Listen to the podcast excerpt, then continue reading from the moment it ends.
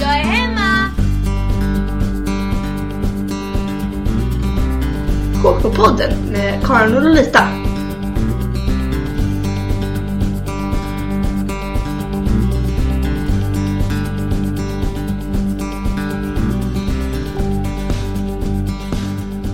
Jaha, nu sitter jag här med dig Lolita för en Ja. intervju. Ja, vad kul. Det var ju så att du har ju skrivit en eh, helt fantastisk avhandling, så den ska vi fokusera på lite nu. Mm. Mm. Det är ju så att hem och konsumentkunskap, det är ju ett ämne i grundskolan som har potential att kunna bidra till utbildning för hållbar utveckling. Och maten kan fungera som ett medium för att förstå den komplexa värld vi lever i. Men också för att stödja en hållbar livsstil som en del av vår vardagliga pra- praktik. Och så skriver du i det som kallas för konklusionen i den här avhandlingen som du disputerade med i maj 2020. Och den här avhandlingen den heter Smak för hållbar mat. Undervisning för hållbar matkonsumtion i hem och konsumentkunskap. Och eh, det är just den här delen som handlar om smak i din avhandling som jag tänkte att vi skulle samtala om alldeles strax. Men först så undrar jag, vad var det som gjorde att du ville ägna flera år att studera just hem och konsumentkunskap? Ja, det var en bra fråga. Nej, men eh, jag är ju i grunden hem och konsumentkunskapslärare. Och jag, ända sedan jag läste det då eh, under lärarutbildningen eh, så har jag liksom känt någonting extra för det här ämnet. Det är verkligen ett ämne som, man, som jag brinner för. Och jag tänkte också under, medan jag liksom gick lärarutbildningen att jag kommer vilja att fortsätta plugga. Eh, alltså jag kommer vilja fortsätta att studera.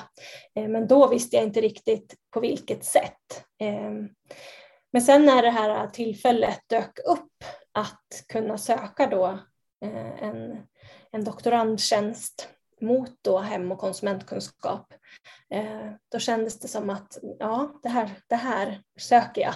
Ja. och så får vi se, jag trodde inte att jag skulle få den, men eh, så fick jag det. Mm. Eh, Och ja, det var ju helt fantastiskt. Ja.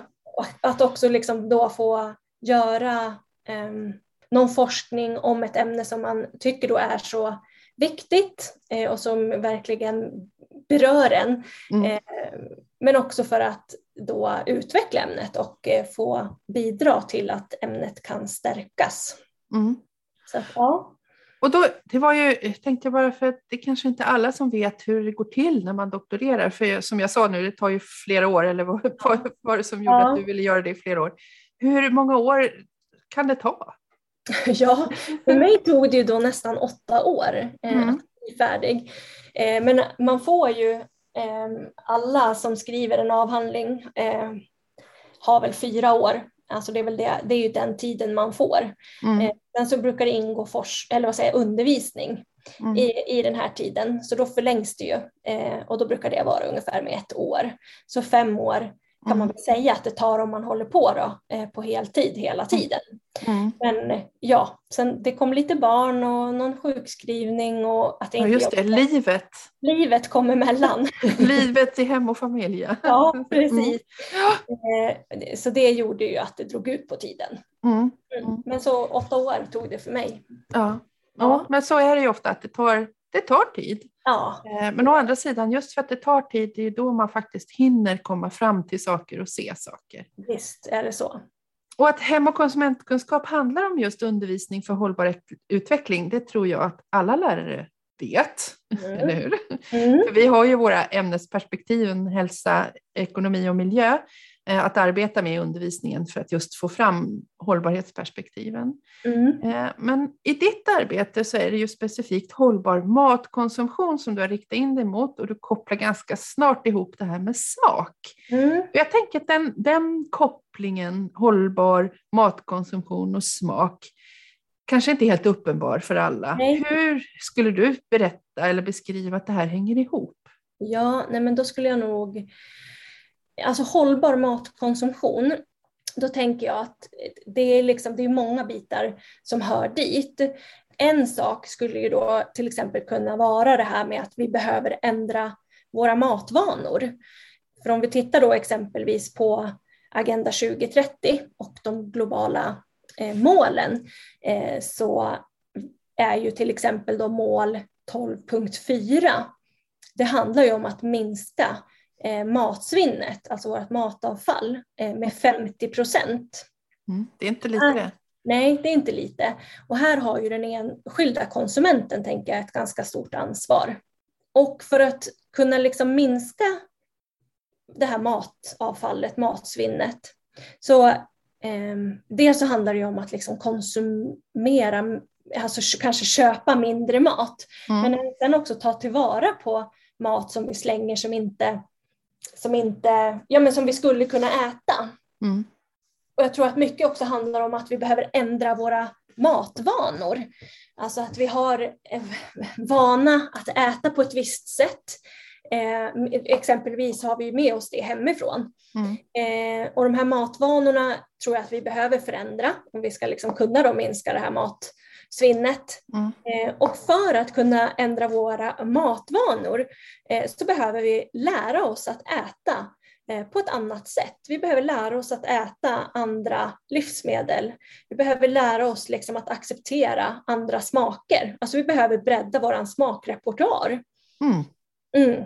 Och det tänker jag, det hör ju verkligen ihop med hållbar matkonsumtion. Ja, när du säger det så låter det ju, det låter ju självklart. Ja, eh, men, jo, jo, men jag vet första gången du började prata om det här, som jag hörde talas om det, och, och smak och hållbar mat, så för mig så är smak någonting som man kanske jobbar med sensoriskt, alltså ja. alltså man håller på och så, men inte ja. att det sen kan få hela konsekvenser på det här sättet. Men självklart, när, du väl, ja.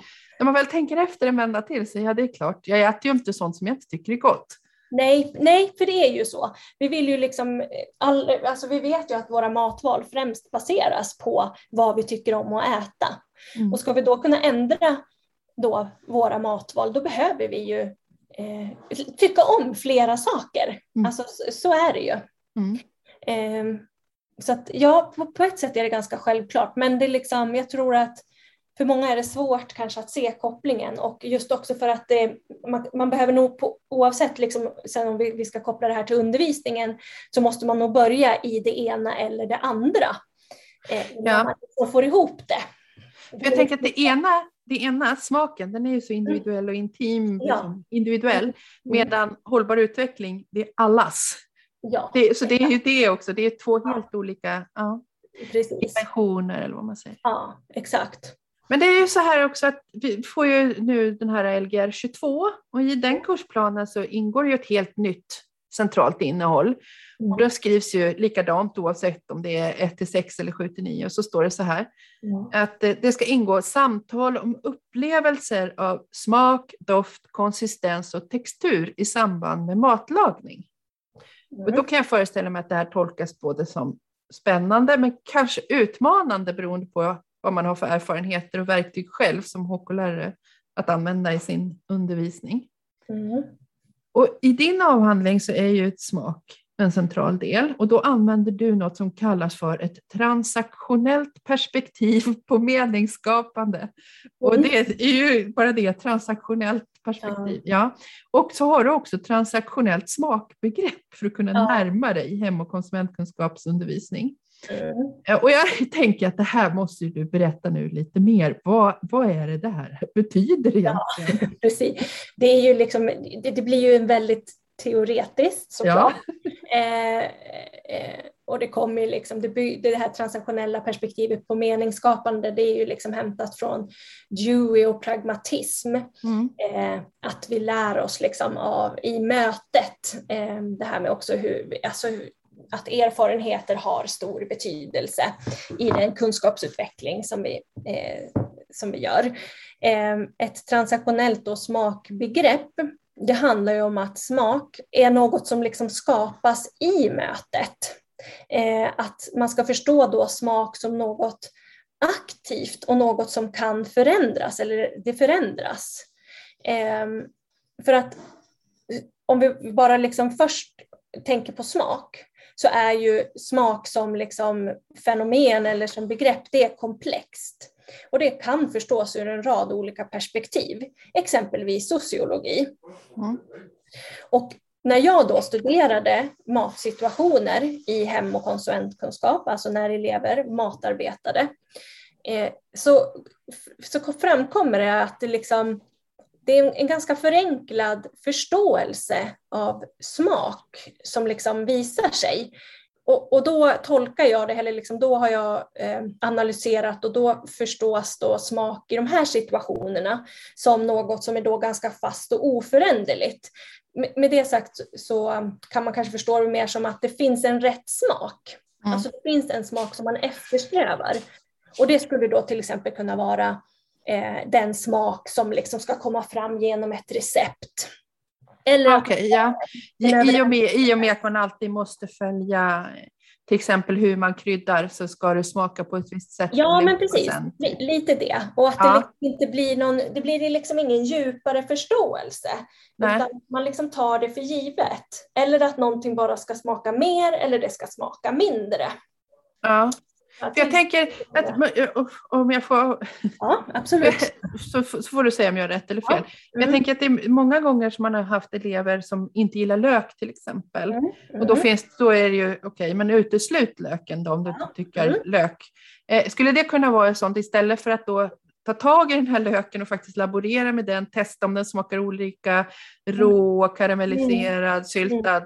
Så, mm. så ja, det, du gillar inte det, då tar vi undan den. Är det lite så att det blir liksom, vi stannar där vid att acceptera ja, att du inte gillar? Ah, okay. ja, exakt, och det är absolut, och så skulle man ju kunna göra i en liksom situation där man ska tillaga ett recept, säg och så kan du inte äta lök, nej men då tar vi bort det den här gången. Eh, men man behöver ju då, tänker jag, återkomma till det här liksom, och förstå mm. varför man inte gillar den här löken. Och förstå då, för precis som jag skriver så om man skulle då jobba med, med smak utifrån den här transaktionella förståelsen, att det är något som kan förändras, mm. det är någonting aktivt, eh, så behöver man också förstå att det, liksom, det finns olika faktorer eh, som påverkar eh, vad smaken blir då i det här mötet. Mm. Eh, och då pratar jag om fyra olika saker. Och då skulle det då kunna vara plats och omständigheter. Eh, och det är ju liksom, ja, var, var, är du någonstans? Är du på skolan? Har du en uppgift att förhålla dig till? Eller är du på en strand i Bahamas? Eh, det påverkar vilken smak det kommer ah. att bli. Jo, så mm. där, och det där tänker jag att många som lyssnar, det där kan jag känna igen. Jag har suttit på en strand i Bahamas, vilken lyx. Ja. Jag har suttit där och jag åt någonting helt fantastiskt. Och så ja. man återskapa det ja. hemma och det blir aldrig samma grej. Nej. Kanske man tänker att det har att göra bara med ingredienserna, men det kan ju vara faktiskt något annat också. Ja, ja, men vad spännande. Mm. Eh, så det är en, en sån faktor. Och sen Eh, det sociala sammanhanget eh, påverkar också. Alltså vilka är du med? Eh, mm. Och vad är deras roll i den här situationen? Mm. livsmedlet eller maten som du smakar på då, har ju också liksom en påverkan för vilken smaken blir såklart. Mm. och här handlar det kanske mer om eh, objektets egenskaper, eh, kvaliteten på det som ska smaka. Eh, och sen så har vi också då tidigare erfarenheter och kunskaper.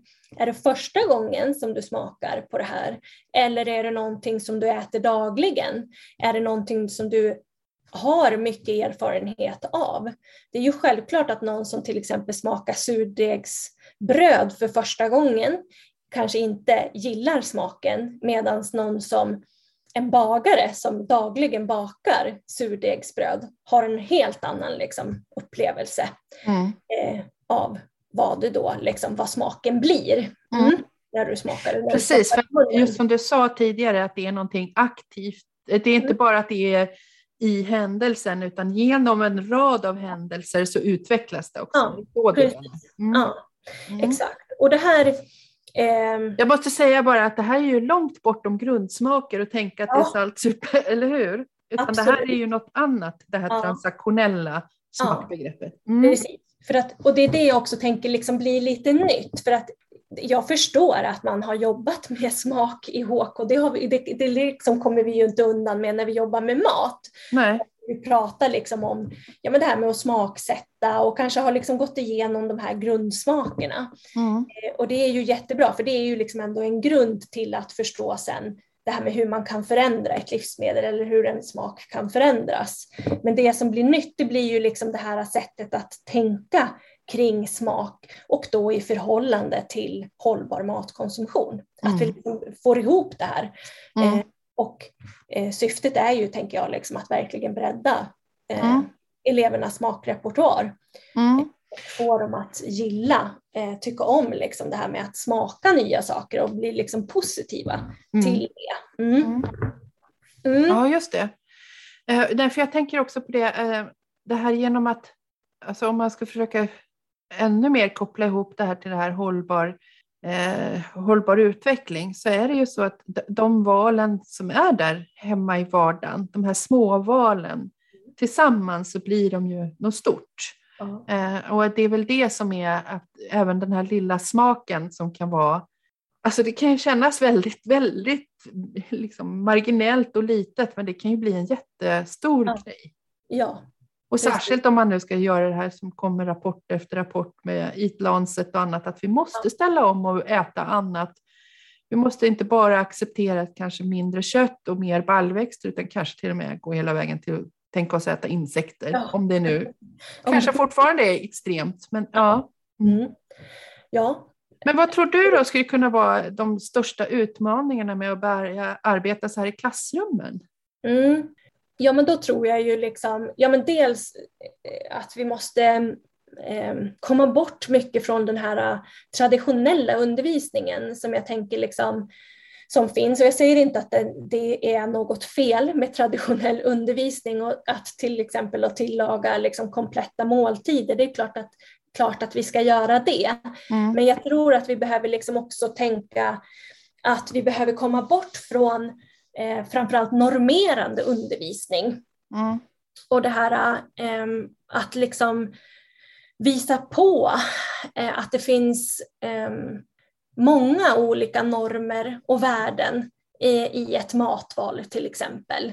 Eh, vi behöver liksom ha en mer kritisk hållning till eh, sakerna som vi gör. Mm. Ehm, och att det då till exempel skulle kunna handla om att ja, men frångå den kompletta måltiden eh, då och då och gör mer experimenterande uppgifter exempelvis. Och det här med, ja men liksom gå mera från eh, att det inte blir liksom så produktstyrt utan Mm. att man liksom jobbar mer med processen. Mm. Eh, så. Och också det här, för vi vet ju också att eh, det här med instrumentell rationalitet.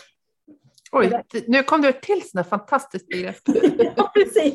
Nej, men det här det handlar ju liksom om att eh, om, eh, alltså en tro på till exempel att bara vi får den rätta kunskapen eh, så kommer vi att handla därefter. Eh, alltså att bara vi berättar då för eh, våra elever att det är så här och så här och så här ska vi handla så, så ska de då ha kunskap och kunna göra de här handlingarna. Men Mm. vi vet eh, utifrån mycket forskning att det inte funkar så här. Det är liksom inte bara fakta som gör att vi handlar eh, eller agerar. Så att eh, Mm. det här betyder liksom att vi behöver, det måste till någonting mer. Ja, herregud. Egentligen, när man tänker efter så har du ju Mm. faktiskt helt rätt. För annars skulle det ju vara så mycket lättare som människa. Om, Ja. om, eller hur? Jo, men om, Ja, om ja. man gick liksom bara, ja men herregud, jag har lite ont i ryggen och så Ja. säger, säger fysioterapeuten, ja men du behöver träna lite mer. Mm. Ja, men då går jag ju hem och gör det, för att då, Ja, eller hur? Så gör man ju. Nej, men det är ju så. Mm. Ehm, och, och, um, och framförallt i relation till hållbar utveckling tror jag. Mm. Eller hållbar matkonsumtion så, eh, så funkar inte det här med att bara liksom få den rätta kunskapen. För då hade vi väl löst alla de här hållbarhetsproblemen idag, tänker jag. Ja, då hade vi kanske inte varit här alls. Nej. Nej, eh, Nej. Då, så att det behövs någonting mer. Vi måste liksom hitta nya sätt. Och Ja. inte bara det här liksom berätta vad som är rätt och vad som är fel. Nej. Eh, Och eleverna måste få lära sig att tänka kritiskt. Det, det vet ju alla. Eh, Ja. Jag tänker på en del i det här, för vi, vårt ämne eh, vilar ju på det här med kunskap i handling. Mm. Och det, en del i det som Bengt Molander skriver om är just att man ska få sitt eget inträde i en tradition. Mm. Så dels så ska man ju få språket, liksom yrkesspråket eller verksamhetsspråket, eller vad det är, professionella, fast nu är inte vi profession, men i alla fall få det här språket. Och det kan mm. man ju få genom att jobba aktivt med smakbegreppet på det här sättet eller med smak. Mm. Men sen också att man då kan få, få hitta att min smak är så här, den skiljer sig från din smak och det är helt okej. Okay. Mm. Men för, för jag har rätt att ha min smak men vi ändå tillsammans strävar vi alla mot ett mer hållbart ja. samhälle. Liksom. Ja, ja, visst. Ja, det handlar inte om att nu måste alla tycka om bönor, Nej. utan jag gillar vita bönor ja. och du gillar inte det. Ja, det men precis. Mm. Och jag tänker att ett sånt här sätt att undervisa skulle ju verkligen kunna ja, men bidra, tänker jag, på ett helt annat sätt. Eh, och ändå liksom att det blir väldigt positivt. Mm. Eh, det här med att komma bort ifrån vad som är rätt och vad som är fel och mera liksom, ja men det, det här är jag och det här är vad jag tycker och tänker. Men att man liksom grundar det då på ja, men massa erfarenhet och att man har fått en massa kunskap. Eh, men och liksom och verkligen lära känna eh, sig själv och, och sin ja, då smak som det är i det här fallet. Mm. Mm. Men mm. vad, vad, tror du då skulle kunna vara, för det har vi redan börjat komma in på lite, men ja. jag hade noterat att just fråga dig om lite vad du tänker skulle kunna vara de här största vinsterna med att jobba just eftersom ett transaktionellt smakbegrepp. Ja. Lolita, ärligt talat, du borde hitta på något lite sexigare ja. namn. ja, då. Det, kommer, det, det, ska jag nog försöka att göra. Ja. uh, ja, nej, men jag tänker att alltså en undervisning då som går eh, i, mer i linje med då vad man skulle kunna kalla en pluralistisk undervisningstradition, alltså det här liksom när man får in mer av det kritiska tänkandet, eh, då är ju det också en undervisning som, alltså, som gynnar då eh, alltså undervisning för hållbar utveckling, eh, undervisning för hållbar matkonsumtion. Eh, det gör ju att eh, vi lär eleverna att eh, ja, men, värdera olika normer. Eh, alltså att de blir mer kritiska, att de kan bli mer kritiska konsumenter just för att man har visat på eh, många olika vägar. Och det är ju ett övergripande syfte som vi har, ja, ett långsiktigt mål. Ja, så det, det, är ju inte, även om det inte står smak i de långsiktiga Nej, målen så visst. Mm, mm. Mm. Och sen så också det här med att, ja, men att bredda då sin smakrepertoar då, eh, handlar ju då förhoppningsvis om att de blir mer positiva till att testa nya smaker, livsmedel, maträtter, vilket är nöd, en, en nödvändighet för att kunna ändra matvanor. Mm. Men också det här att, att, eh, att få verktyg att prata om smak och reflektera över smak. Det ju också, kan ju också leda till alltså att man blir mer mottaglig för nya saker. Mm. Eh, på ett positivt sätt. Och att man liksom kan lära sig kanske att uppskatta den här föränderligheten. Mm. Mm. Och då tänker jag sådär att nu mm. sitter någon och lyssnar och så ja. eh, är de lärare och så tänker de, och så blir de lite nyfikna och så blir de så här, men det jag behöver vara lite mer konkret kanske. Alltså vad innebär det? Hur kan man arbeta med ett sånt här transaktionellt smakbegrepp som ett verktyg i undervisningen? Ja, precis. Och det är väl svårt liksom, nu, när, om det inte, liksom, nu när det inte finns något direkt material kring det. Men det får vi väl hoppas att det ska, att det ska komma. Men jag tänker ju att, att jag ska utveckla då en, en, en didaktisk modell som bygger på det här och som då mm. både lärare och elever skulle kunna ha då som ett verktyg för att då kunna prata om smak och fördjupa sin smak.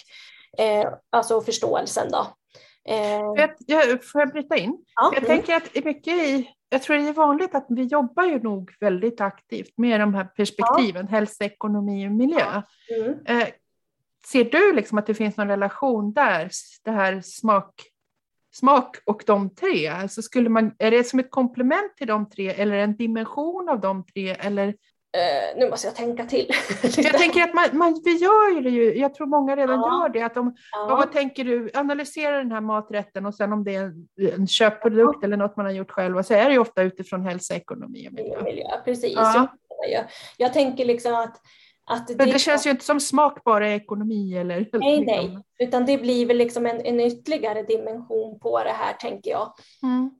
att det är klart att du jobbar ju med smaken och det är ju det, ju, det kan du ju koppla både till hälsa, ekonomi och miljö väldigt mm. tydligt. Att, liksom, eh, att lära sig att äta, ja men säg då, eh, mer ja, men grönsaker eller baljväxter, det, det är ju bra för din hälsa.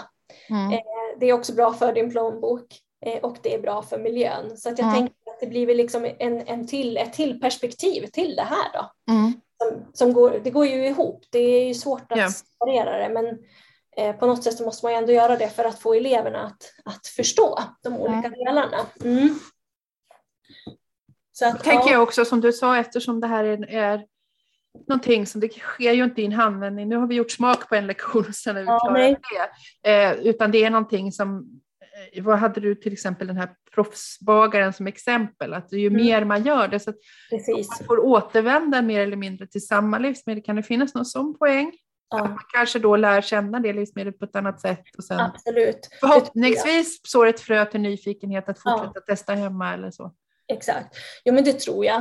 Eh, jag ska ju säga att jag håller på med ett litet pilotprojekt ja. eh, där vi går vidare med resultaten från avhandlingen. Mm. Eh, och, ja, men precis, och då håller vi ju på att eh, fundera på liksom, vad kan det här vara i undervisningen?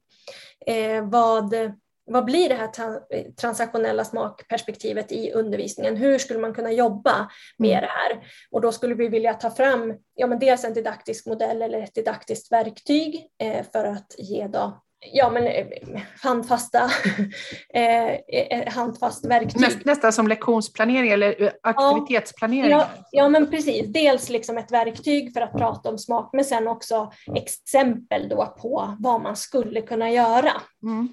Mm. Och då är ju det här, liksom, det är klart att man måste komma tillbaka till en, ett livsmedel säkert flera gånger. Eh, för att, eh, om man, framförallt om man tar någonting då som är lite mera främmande eller som eleverna upplever som lite mera främmande, mm. lär man ju då testa detta på olika sätt, det här livsmedlet. Mm, mm. och se om det blir då någon liksom förändring i hur jag upplever smaken.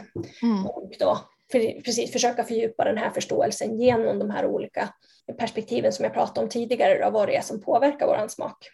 Just det. Så att vi får hoppas att det, att det blir något av det. Ja, det gör vi. Det håller vi verkligen tummarna för. För jag tänker eh, just nu när det står så här i Lgr 22 ja. att det här mm. har kommit in som en del i det centrala innehållet. Eh, det gör ju, ställer ju också på något vis krav på att vi behöver ha verktyg och vi behöver ha resurser så att jag som lärare kan. Det finns ju redan en del man kan använda från Livsmedelsverket och så, men det är ju ja. inte för HK på det här Nej. sättet. Och det är inte det här transaktionella smakbegreppet som, som du har utvecklat som är helt fantastiskt. Mm, ja, men det ska bli spännande att se ja. om det blir någonting mer och någonting som vi faktiskt skulle kunna använda mm. i undervisningen. Det, ja. Det, ja, det hoppas jag verkligen. Ja, vi håller tummarna. Mm. Men tusen tack då Lolita, både för att jag fick intervjua dig men också för ditt bidrag för att, till att ja, fördjupa kunskapen om och att utveckla nya sätt att undervisa. Mm. Tack. tack.